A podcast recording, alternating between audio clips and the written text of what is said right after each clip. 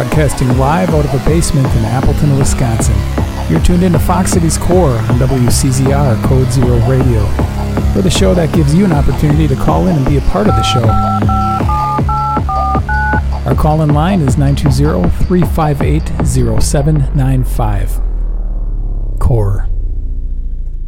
My next guest, he's in a high energy rock and roll band that was formed in 2009 in Milwaukee, Wisconsin. They've appeared at Summerfest, Daytrotter, and clubs throughout the Midwest. They've been featured in Paste Magazine. I'd like to welcome Adam from the Appalachians to Fox Cities Core. Adam, how are you doing I'm, today? I'm doing well. I'm very happy to be here. Thanks for having me. Thanks for coming, and we've got a lot of ground to cover today. I, I got an hour. Just me, man. it, it should be a fun show. So we'll get it out of the way right away. But it's the the future of the band is looking kind of in limbo right now. Dude, I am here to basically put the final nail in the coffin. That's a very Everybody else is dead. It's a, a very depressing kind of uh, way to lead in, but it, it is, I guess, as they say, it is what it is. Yeah, it's essentially kind of what's happening right now, but it, it's it's all in all things love type of deal where you know it's it's just honestly we people are at a crossroads with their life and cha- cha- changes have to happen and you have to follow what it is you want to do. I mean, we got people that are leaving the state. So, I mean, kind of hard It's kind of hard to put keep it together when people are that far away. especially in a very regional area. You know, it's not like oh, well, I'll fly in next weekend for our show. Like, not we're it's just not that level. You know. You, you do hear once in a while nowadays, like bands that'll, you know, they live in different states and they trade stems back and forth on Mm-hmm. the internet, and then they, you know, get together and play a show a year. Is that something that the Appalachians would ever consider? I mean, we kind of did when we had a little bit of our hi- hiatus. We had been through this before, kind of like guys getting married, having kids, and stuff like that, and just taking some time off, and which ended up being a good solid year, solid five years between 2015 and 2020. And we would play uh, down in Milwaukee. They do these uh, live riverboat showcases. We we call them booze cruises because that's basically all you did. You play you play on a boat and you know it's a good we would find little places like that that could be just like a big house something fun that's not just like focused on like the pressure of a release or you know an album or without having something to promote you know that's always the trickiest part of doing kind of one-offs is like what's what's special about what the, sh- the show you're doing you know So that would probably not happen. it would probably not happen Well, let's talk about like when you got interested in music, and then we'll talk about the forming of the Appalachians. Sure. Yeah. Uh, I mean, I can't, I come from a very musical household. My my oldest sister was always into like Broadway and stuff, and four older sisters in the '90s. So, I mean, I got a taste of everything from Backstreet Boys to Garbage to, you know. So, uh, there and my parents were mega Beatles fans. I feel like every kid either grew up either a Stones or a Beatles fan. We we were Beatles fans and uh, and grew tons of '90s inspirations throughout all my life because that was just kind of like my starting point, and I just never really got away from it. So I, I've always and it, that just that '90s sound of you know raw authenticity, you know, kind of ble- bleeding through and uh, not so much compression and it's just that whole raw style of production was always just my favorite.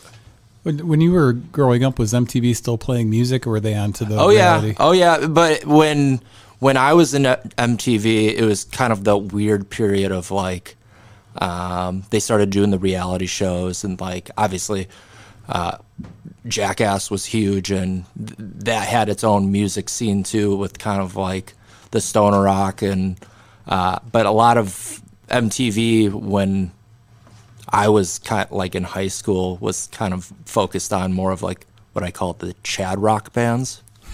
You know, like Chad Chad Rock. Chad Rock, Alter Bridge, uh, let's see, like Nickelback or uh, Chevelle, which I mean, not, not, nothing wrong if that's what you're into, but it, it really stemmed away from anything that I was particularly interested at the time. So So you were into Nirvana, the Beatles, a lot of huge Nirvana fan. Um, I think that was probably my biggest game changer. Is the first time I ever heard Nevermind. Did that make you pick up a guitar, or you already had one? Uh, I did, didn't already have one, and I never really considered the idea until like music really resonated with me on a personal level. Like I always thought it just kind of looked cool, but um, when I was actually like really consuming music and it like I it kind of meant something to me is kind of when I sat down.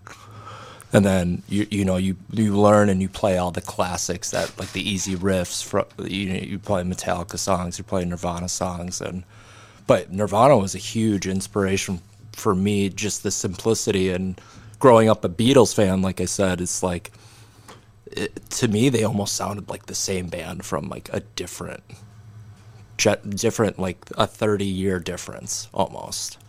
Like Kurt's uh, ability for quick to the point incredible melodies was like blew my mind that you could do that with such a small sample of sound. Three people.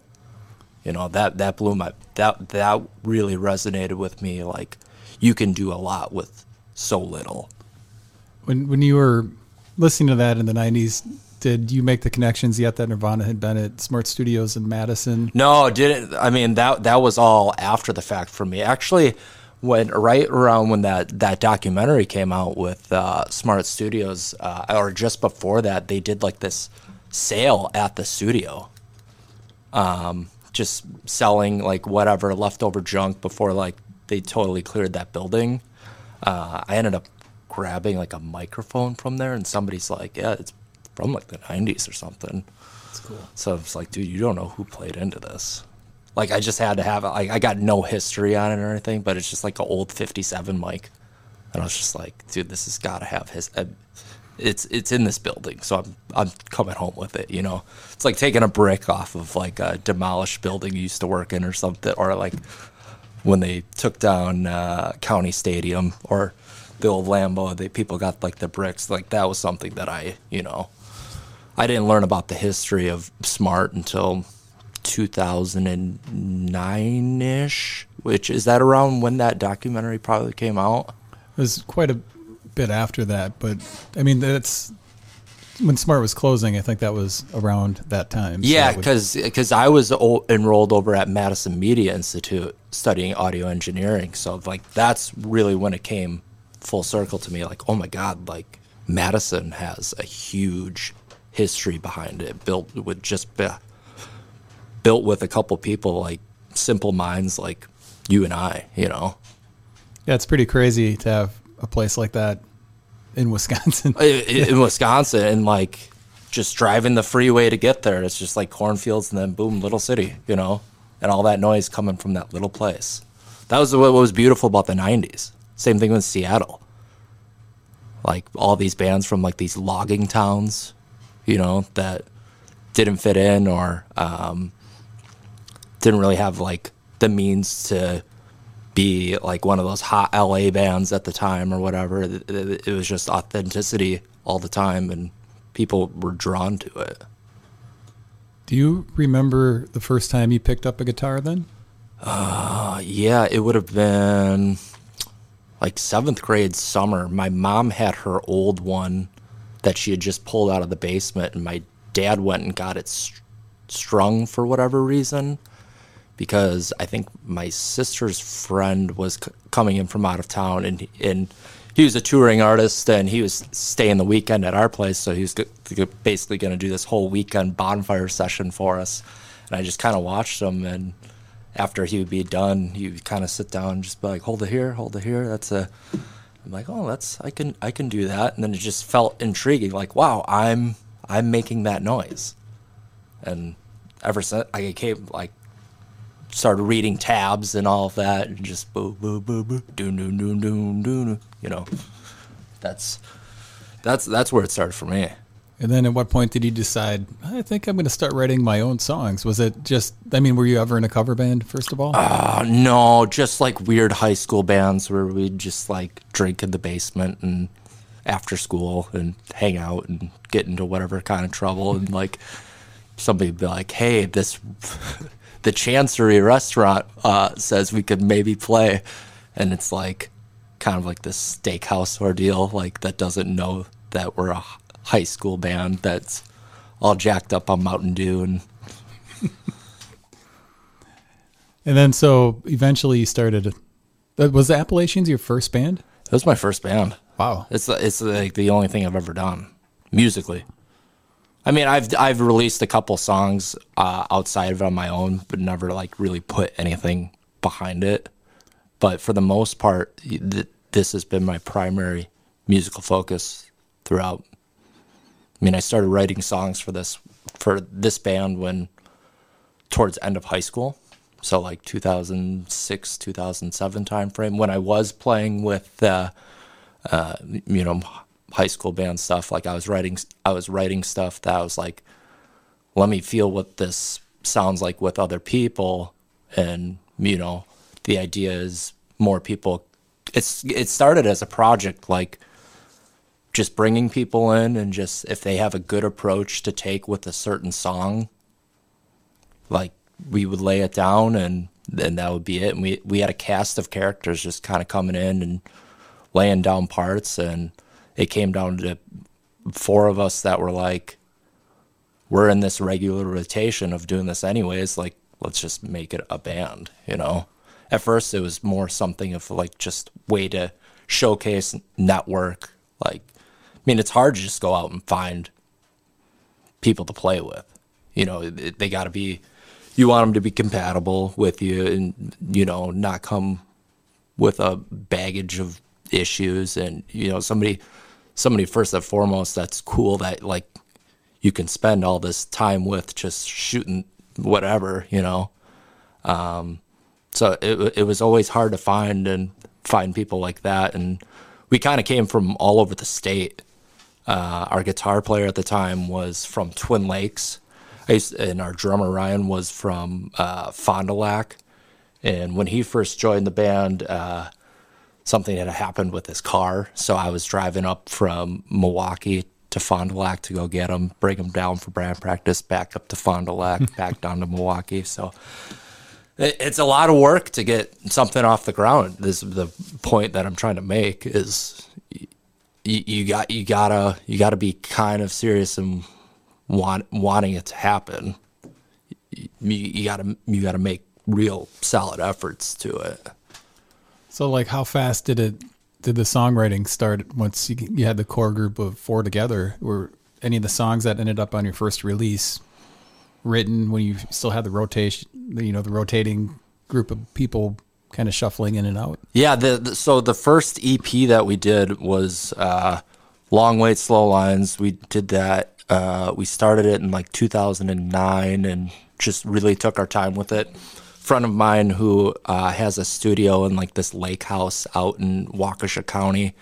Um, great guy, uh, Aaron Fontaine, um, works as a in-house engineer. Really worked with us. Um, and like developing songs and like studio sounds. It, it it was a totally new experience for all of us versus just a little uh, two track mic recorder. Like this was very much like this happening down here, and it was overwhelming. But he really coached us kind of through it and like this is how you play.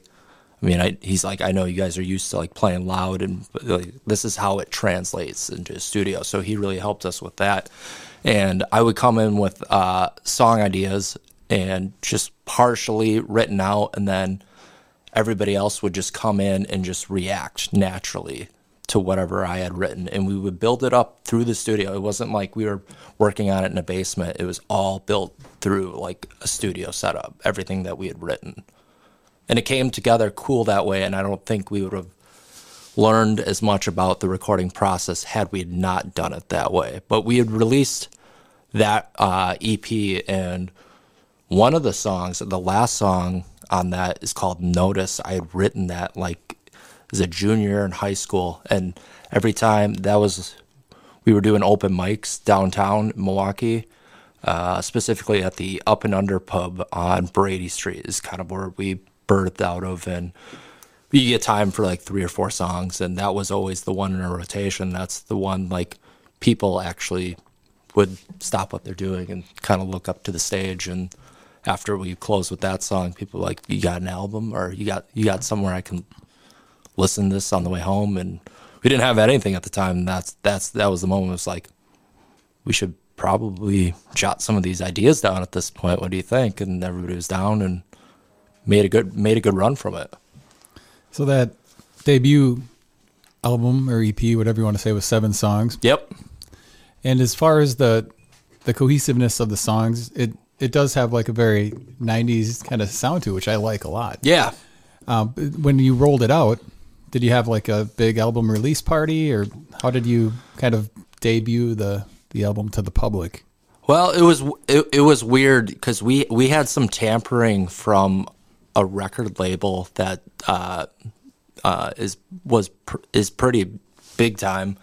Uh, we had this A and R guy kind of working with us, and it, it was. I mean, those people are so shady. It, they they they'll tell you how much you, they love you, and then uh, like, I like this about the song, but what what would you think? Or he's like, Well, where's the chorus catchy part to it? Well, it's, it was very like an interfering experience and kind of deflating. So we almost didn't make it through that. Um, So with the A and R person, that's how the record company got involved with it, or Well, we started- had we we had started like when I said when uh, we started recording that, and my and our good friend's uh, studio studio at his lake house.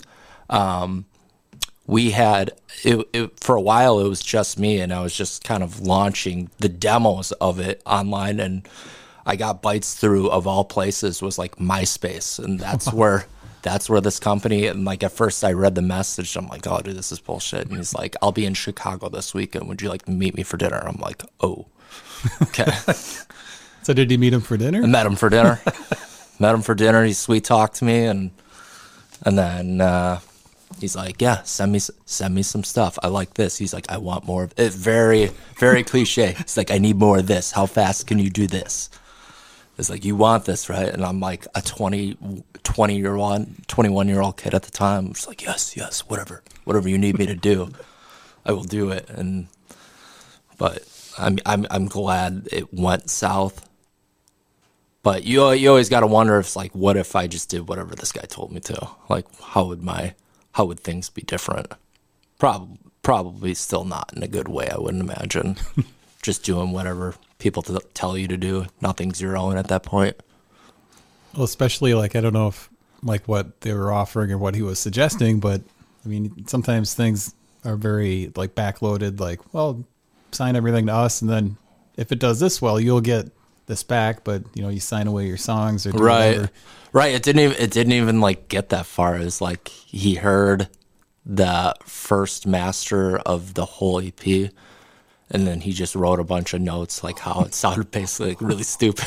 it's like what are we doing here? You know? Like Well, it's kind of exciting to have that happen on your first release. for for sure, but it really quickly went from like you guys are great to absolutely just getting roasted.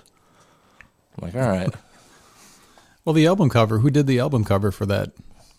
That's uh You guys are standing in an alley. Yeah, that's uh, the Pritzlaff building in Milwaukee. It's like this big event, and I didn't even know it was like this gorgeous like event place. It just looked like good lighting for some shadows and really nothing special. We were just walking the streets one day with a photographer, and she's like, "I like this spot." I'm like, "All right," but it it did it did fit like the feel of the record when you listen to it through. It's it's it's got kind of like that dark um, winterish Milwaukee winterish type vibe to it, and a lot of the music kind of matches with that on that particular record. So worked out well.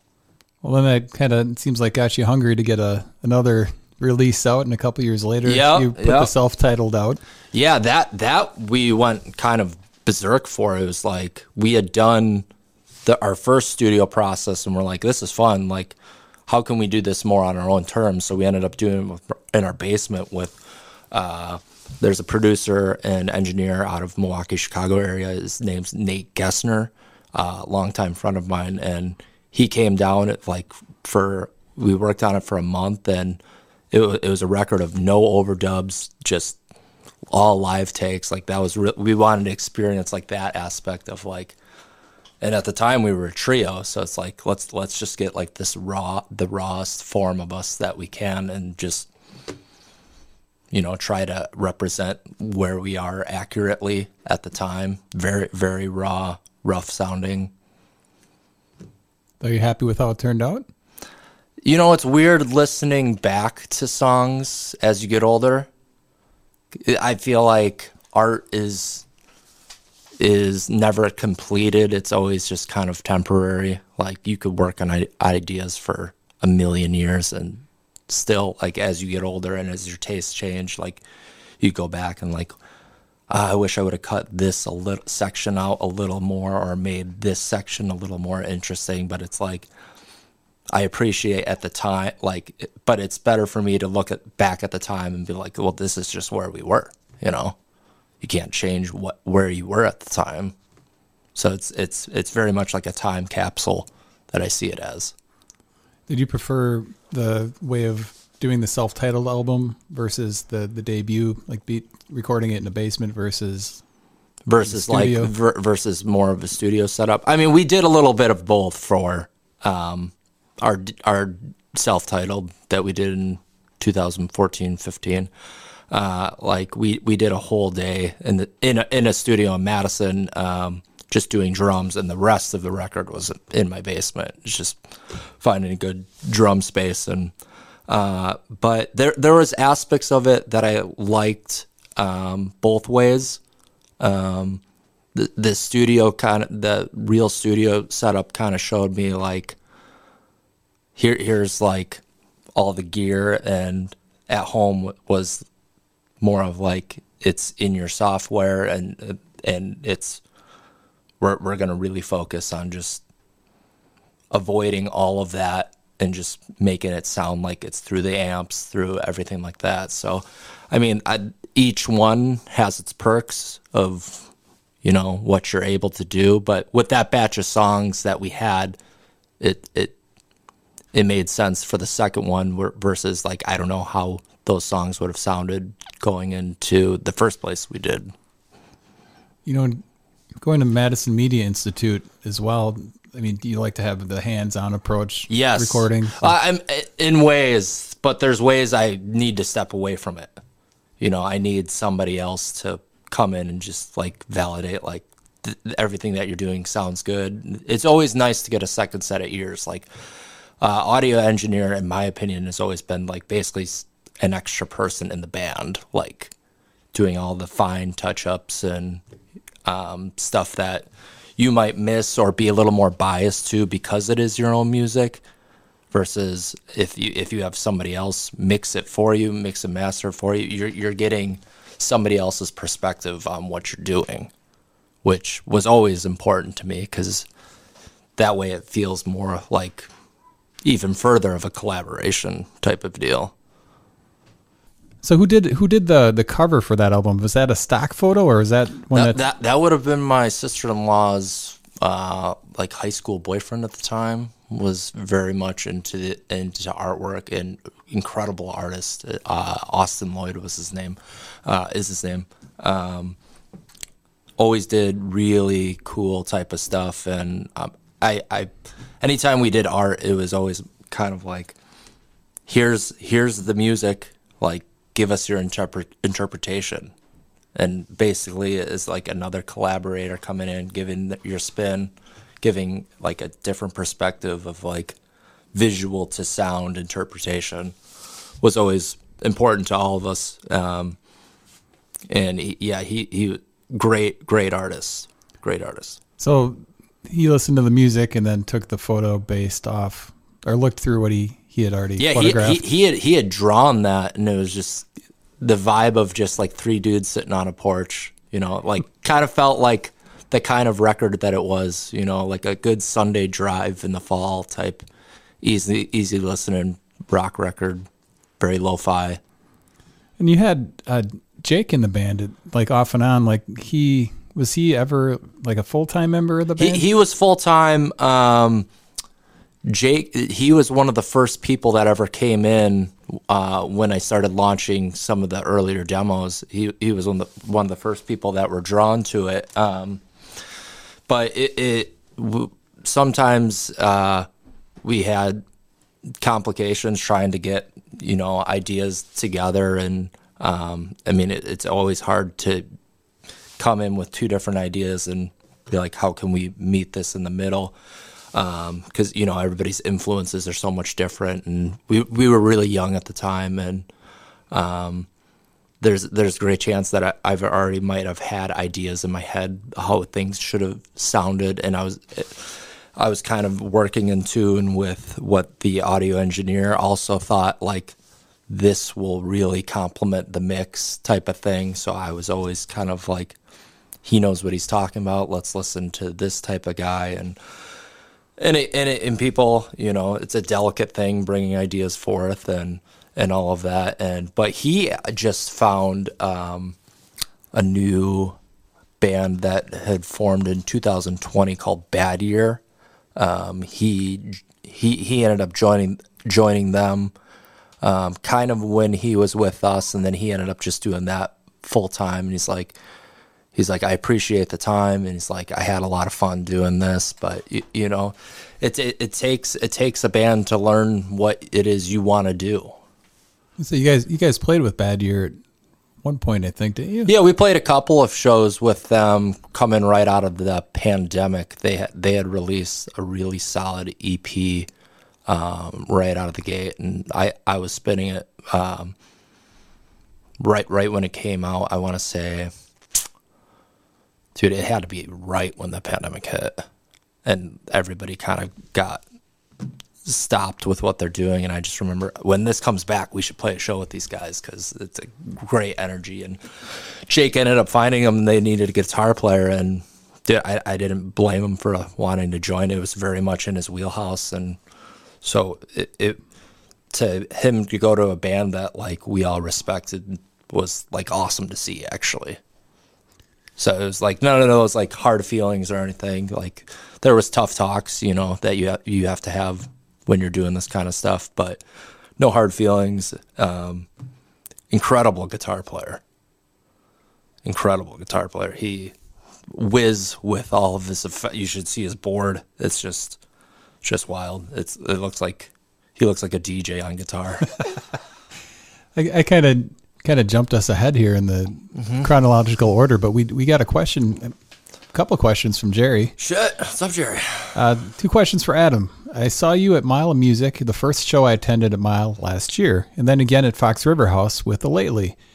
Did you play many shows previously in the Fox Valley, and what are your thoughts on the experience you had at Mile and Fox River House? You guys are great.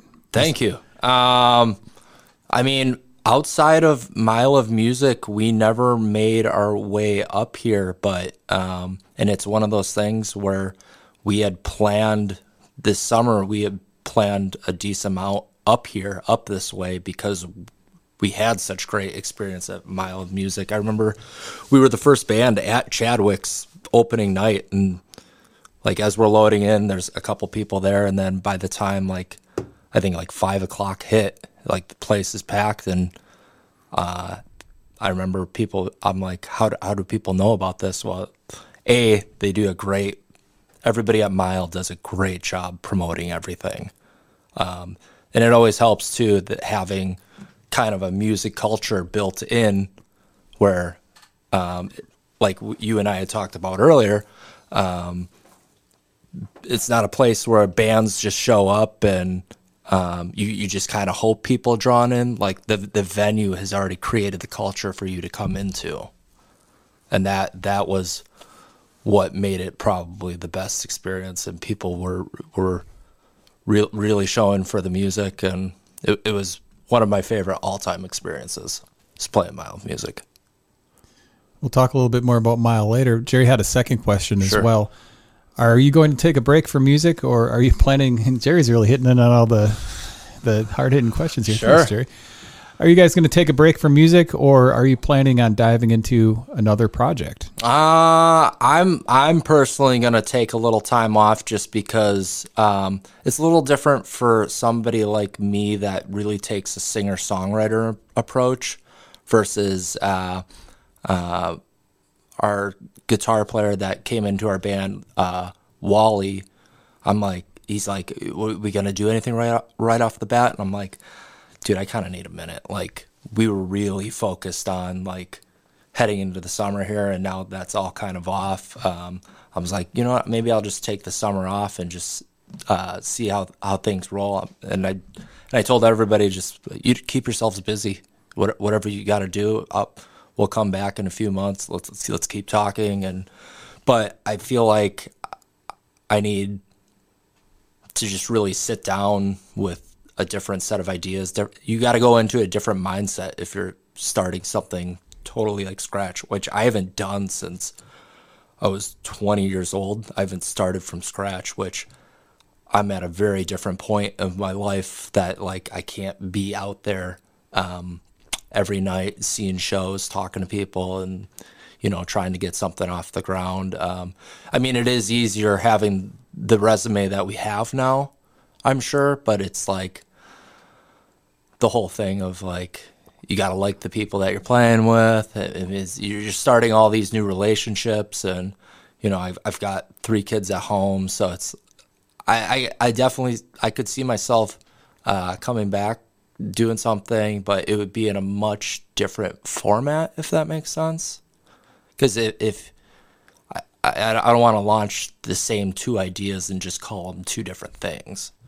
So it's it's really just kind of sitting down and just being like, well, what what do I want this to sound like? Is the biggest thing. So, uh, I mean, I've I've got plenty of ideas in in the back burner of directions that I've thought about going, and um, but a lot of a lot of stuff also kind of depends on like, okay, what do we want to change in your rig that you're playing, like do you want to play some more acoustic type stuff? And like the the singer songwriter stuff never was good for me. Um, i always hated the sound of my voice so hmm, when yeah so I, I feel like a lot of singers do but and i feel like it shines more when other more are around to complement it. So i don't ever see myself just like playing some cafe and just strumming along. Um, so I, I would always feel like it's got to be somewhat in a band format, but yeah, I mean it won't be, it won't be Appalachian stuff, um, but it, it, I, I'll always be in the the rock realm, you know, through and through. No matter what I do, I just that's all I know is rock music, you know. You know, since we're kind of talking a little bit about Mile Music, but how does like playing with other bands like the Lately? Jerry mentioned the Lately, which is a, a great mm-hmm. rock band from the Appleton area. When you're playing with bands like the Lately, um, you know, what, whatever the band, do you normally keep in contact with those bands? Sure. Yeah. I, anytime we talk to somebody, I I always save information, and um, I'm I'm always making notes about because I mean, after a while, you play with a lot of bands. Like when, when you're doing this. So it's easy to kind of like like oh yeah, we played with them this year this year. So I always actually made myself good about staying organized of like contacts of people that we've played with and that you know we had good shows with. Um, but the playing with the lately the, the, fun group of guys and anytime I always watch other bands play like it's just like watching their approach and then just kind of like sitting back thinking to myself like trying to envision like how they might have gone about like coming to these conclusions with their music and um, it, it's it's always an interesting experience to watch especially when you make your own music. You're always versus if you're just only consuming it you don't think of certain things. Like i'm always curious to what it sounds like what people who don't play instruments and they hear my music like what they think. You know, because I, I'm have a, I have a bias because I play guitar and like there's certain things I want to hear versus like somebody else hears your music and they don't have like a formality to any type of instruments. Um, I always thought it was interesting to like find those kind of perspectives. Um, like what do you, what do you hear of just like the sound you have no idea about? And like I always take that approach when I'm listening to other bands too, like as a consumer, as like an artist, as so that's how I've always just kind of dialed in, checking other bands out and fall in love with them. Some some you hit next. I mean, I've probably been one of those bands somebody hits next. Like no hard feelings, you know. The harsh reality. The hard the. so after that self-titled album, the band ended up breaking up, or at least maybe not breaking up, but taking a, a five-year hiatus. Yeah, it was like a hiatus, and it, at the time it was like, well, maybe in like six months, or like we just didn't know how long it would be till people had the time to really put the necessary energy back into it, uh, which is the most important thing. Is you know having having the drive to do it. Otherwise, if you don't have the drive, you're not going to get the results that you're searching for. So it's like one of those things like you're either all in or you're not. Um, so when you stepped away for for that time, I mean, I'm guessing you felt like there was something missing from your life or there was like that outlet that wasn't there. Yeah, and and that's that's already hit me hard too. Um, at this point, it's just like I've spent so much, so many hours, like the last three years, um, with all these guys, and like it, it. I call I called our drummer Ryan last night because I hadn't talked to him since our last show. I'm like, I'm like, for the lot for this whole month, I'm like, oh, Ryan's leaving band. Ryan's leaving the band. I'm like so heartbroken. And then it's like sinking in like, no, he's not leaving the band. He's leaving like the entire state. Like he's moving across the country. And it took me a minute to like process that. It's like, holy cow, like so much can change in like snap of your finger. Well, I don't know if you want to talk about it, but what ended up getting the band kind of to play to get active again, you had kind of a health situation. Yeah, I spent I spent um so 2020 uh, or just December of 2019, I had noticed some pain in my right in my right shoulder. Um, I remember waking up uh, and feeling my arm just numb for like almost like the whole day, like almost like you, sl- slept on it, cut off all the circulation. Uh, and it just wouldn't go away. And at the time, I thought it was because I was overdoing it at work. At the at the time, I was running my own tree service. That's I was always an arborist as my uh, line of work. So I just kind of did the normal guy thing, like give it a couple weeks, you know, see how it feels. And it wasn't getting better; it's getting worse and worse. And winter uh, had to be like early or around Christmas time of 2019. I remember my wife kind of saved my life in a way because we were outside playing with the kids. I packed a huge fat snowball, and I tried to try to whip it at her, and and it just felt like a pitcher like tearing his rotator cuff, and I was like, oh my god, and I couldn't lift anything after that, like for an entire week. So I went in and um, they they checked everything out. They're like, well, let's get an X-ray and see and see what's going on, and and they're like we don't see anything on the x-ray. Nothing looks broken but we do see something like a she's like the the nurse at the time's like do you feel this back here? There's something decently protruded. And i kind of did look like a hunchback almost in a way. Um, and she's like stand against this wall and tell me if you feel how uneven it is. So i'm standing against this wall and it, it felt like there was a rock behind my arm, which I had never noticed. And she's like, "Yeah, something's back there. Uh, the best way we can uh, take a look is the MRI." Uh, so I did the MRI like a week later, and I'm dry. I'm dry. Just as soon as I got home, I get a call from the doctor, and uh, they're like, "Hey, we have a meeting, um, or we have an opening in about." Uh, 10 minutes to discuss your results if you're able to come in. I'm like, oh, that's sweet. Like, you're you're able to get me in right away and um, went down there. Uh, didn't think anything of that. Like it's kind of weird when they asked you to come in right? Yeah, you didn't, must have- didn't even didn't even cross my mind. I I figured they just thought I was some really busy guy and um, where I was being prioritized nicely or something.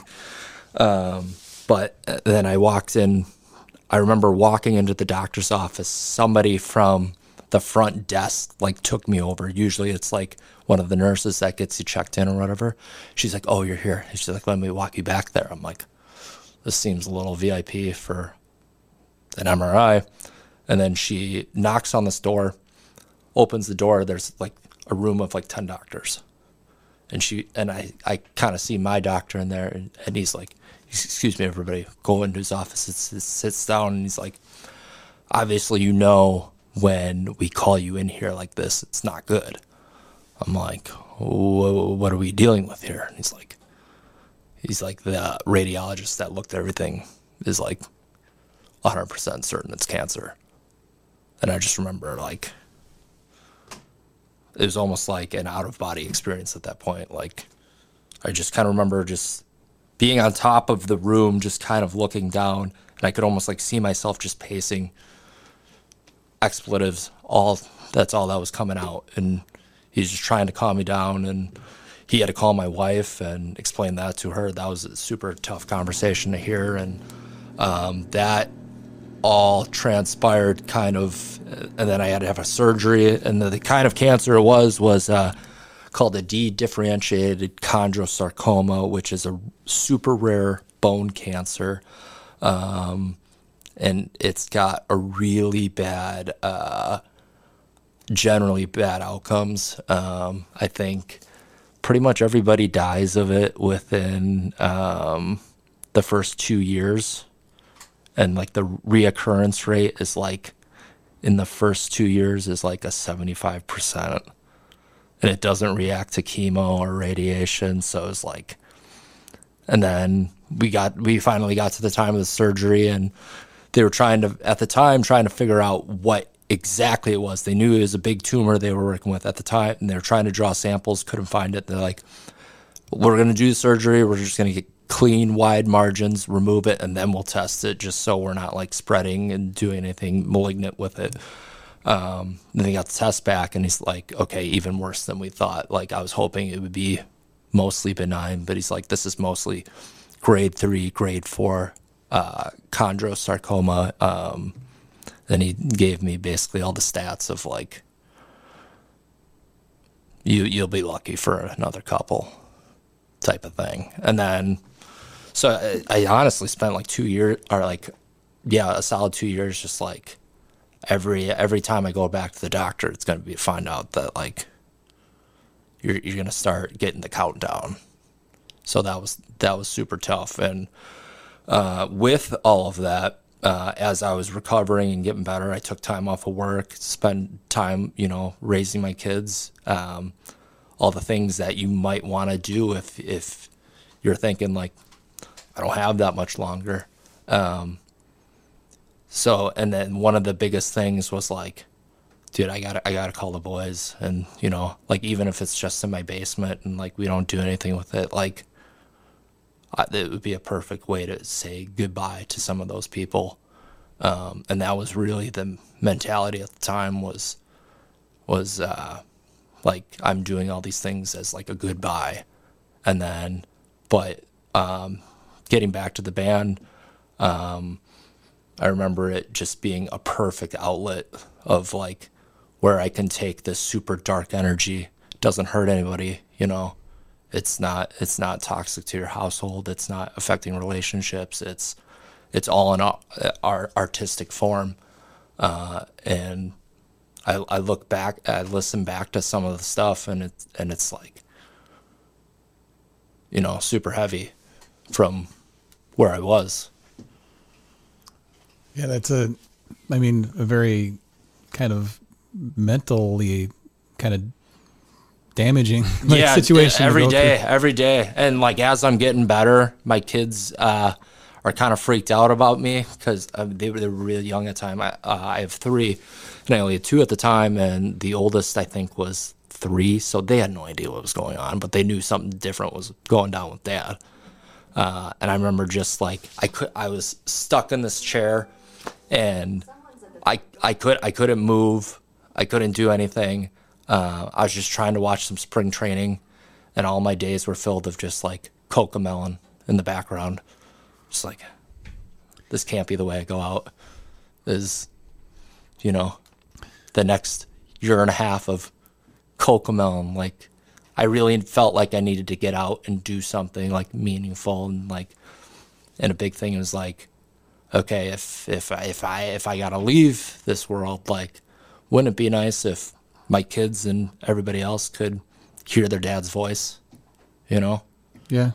that was that was a big big mentality going into it too After that traumatic cancer mm-hmm. that you had to go through, which is something that just that word alone is enough to yeah send shivers down my spine. yeah Band gets back together, and you released a album of demos and live versions and Yeah, some yeah, unreleased stuff. Yeah, we we did. Uh, I- I was like, instead of going back to this material and try to like make life of it, like why not just release it as is? You know, just something to kind of like warm our way back up into restarting.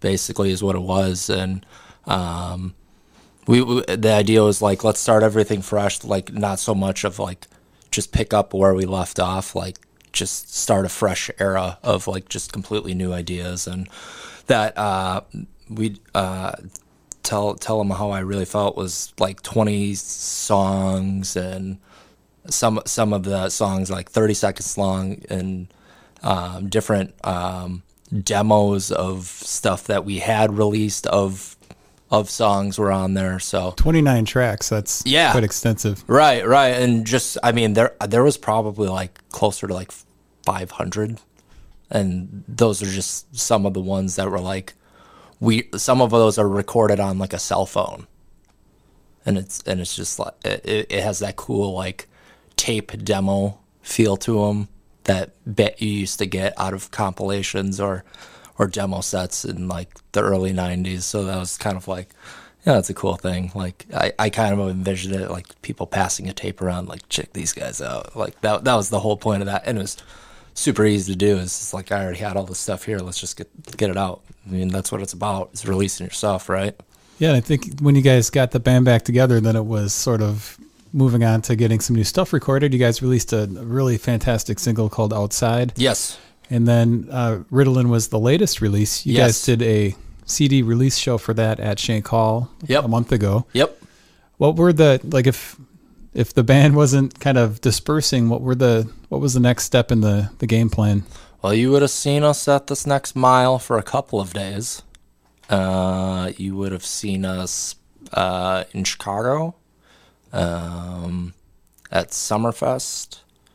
Uh, so there, there was a lot of A lot of stuff that a was, lot of emails that I was just like, "Ugh," you know, gotta be, gotta be the bad guy. But again. everybody's understanding. People know how it goes.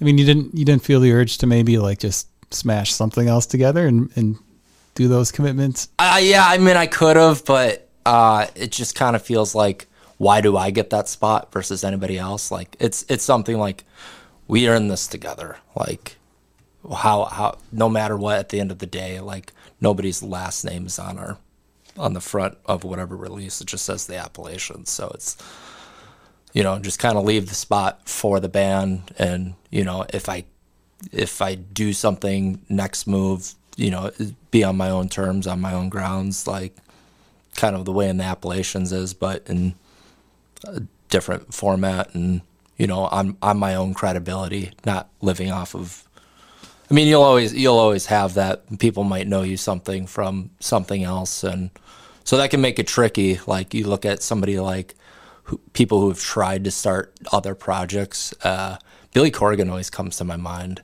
Um, he he really wanted to get out of like uh, the Pumpkins vibe for a while, and but I mean, Billy Corgan sounds like Billy Corgan. Like it's it's always uh, even even if he's Billy Corgan, it just sounds like pumpkin stuff. So Well, is there anything else in the tank that the Appalachians had that you might be able to release, or is it we do have a couple of songs that we were planning to release that I think we'll, we'll release at some point. I don't know when. R- rainy day type of stuff, Bandcamp, you know. Um, maybe some weird anniversary type deal. Like, I mean, we already hit a 10 year with one of our albums, and another one's coming up soon. So maybe we'll do something like that and throw in a couple new tracks. But uh, I mean, there's not a ton left in the gas tank if that's what, what you're asking. Any chance that the band might do a, a one off or be a, one of those a show three years down the road or Yeah, I'll, guys will get I'll, I'll, ne- I'll, I'll never say it's not possible. Uh, I would probably just say it's unlikely just because of logistics, you know. Um, having our drummer that's moving to Texas, like, okay, to prepare for a show, like we usually spend us spend like us if we're if we ever do a standalone, we usually spend like a solid month and a half just practicing getting a live set. Like somebody's coming from Texas for a show that's only going to pay you X amount of dollars, probably not cover your flight or anything like that, and like how much good preparation are you going to have for it, and it's it's one of those things like the the recipe just has to kind of line itself up in the right way, if that makes sense. Like things have to just kind of come together perfectly almost for it to happen. But I mean, because it is a lot of energy and a lot of time just for, you know, to do a one off. And that's something we always took seriously as we started getting older, like making really good decisions. Like, is this worth it? Is this worth it? Is this worth like was is always our question after, for anything we do. Like, what what's the purpose? I mean, maybe maybe we'll be like, dude, it's been four years since the the four of us have been in a, in a room together. Like that on its own is worth it to us. Like that could totally be the case. So I won't say I won't sit here and say like it'll never happen, but I don't know when. It could be ten years from now when I have no hair. So the Appalachians were around for over a decade. Is there anybody that you want to thank in the closing of the show, or anybody that you want to give a shout out to? Ah, lots of people. Everybody at Code Zero, you guys have been super supportive to us over the last couple, especially since we came back, because you guys are fairly new, right? Five, six years, Six, seven, six, seven. Okay, so you've been so you've been fired up bef- while we were kind of kind of uh, out of commission. Um, but yeah, uh, every time we've been in Appleton, somebody from your guys' station has been at our show, so we really appreciate the support. Uh, David Silbaugh, um, who who does booking for Summerfest, that that was always a really big pr- propeller for us. Um, Piet Levy of the Journal Sentinel, um, every, every, everybody that ever booked us from the Motel Six that we played in West Bend to uh, Chadwick's to um, Columbus, Ohio. You know, it's there's ten years is a lot. You see a lot of faces um, and some really cool experiences. Uh, Nate Gessner, Aaron Fontaine, um, Ben Wackel, who was uh, uh, just had a little bit of a hospital scare with his brain. Our one of our original bass players, uh, Jake Moore, Max Galici. These are all past members. Um, Greg Calhoun. Um, there's there's been a lot of people that stepped into this at some point. That's kind of like became its own fraternity in a way, you know.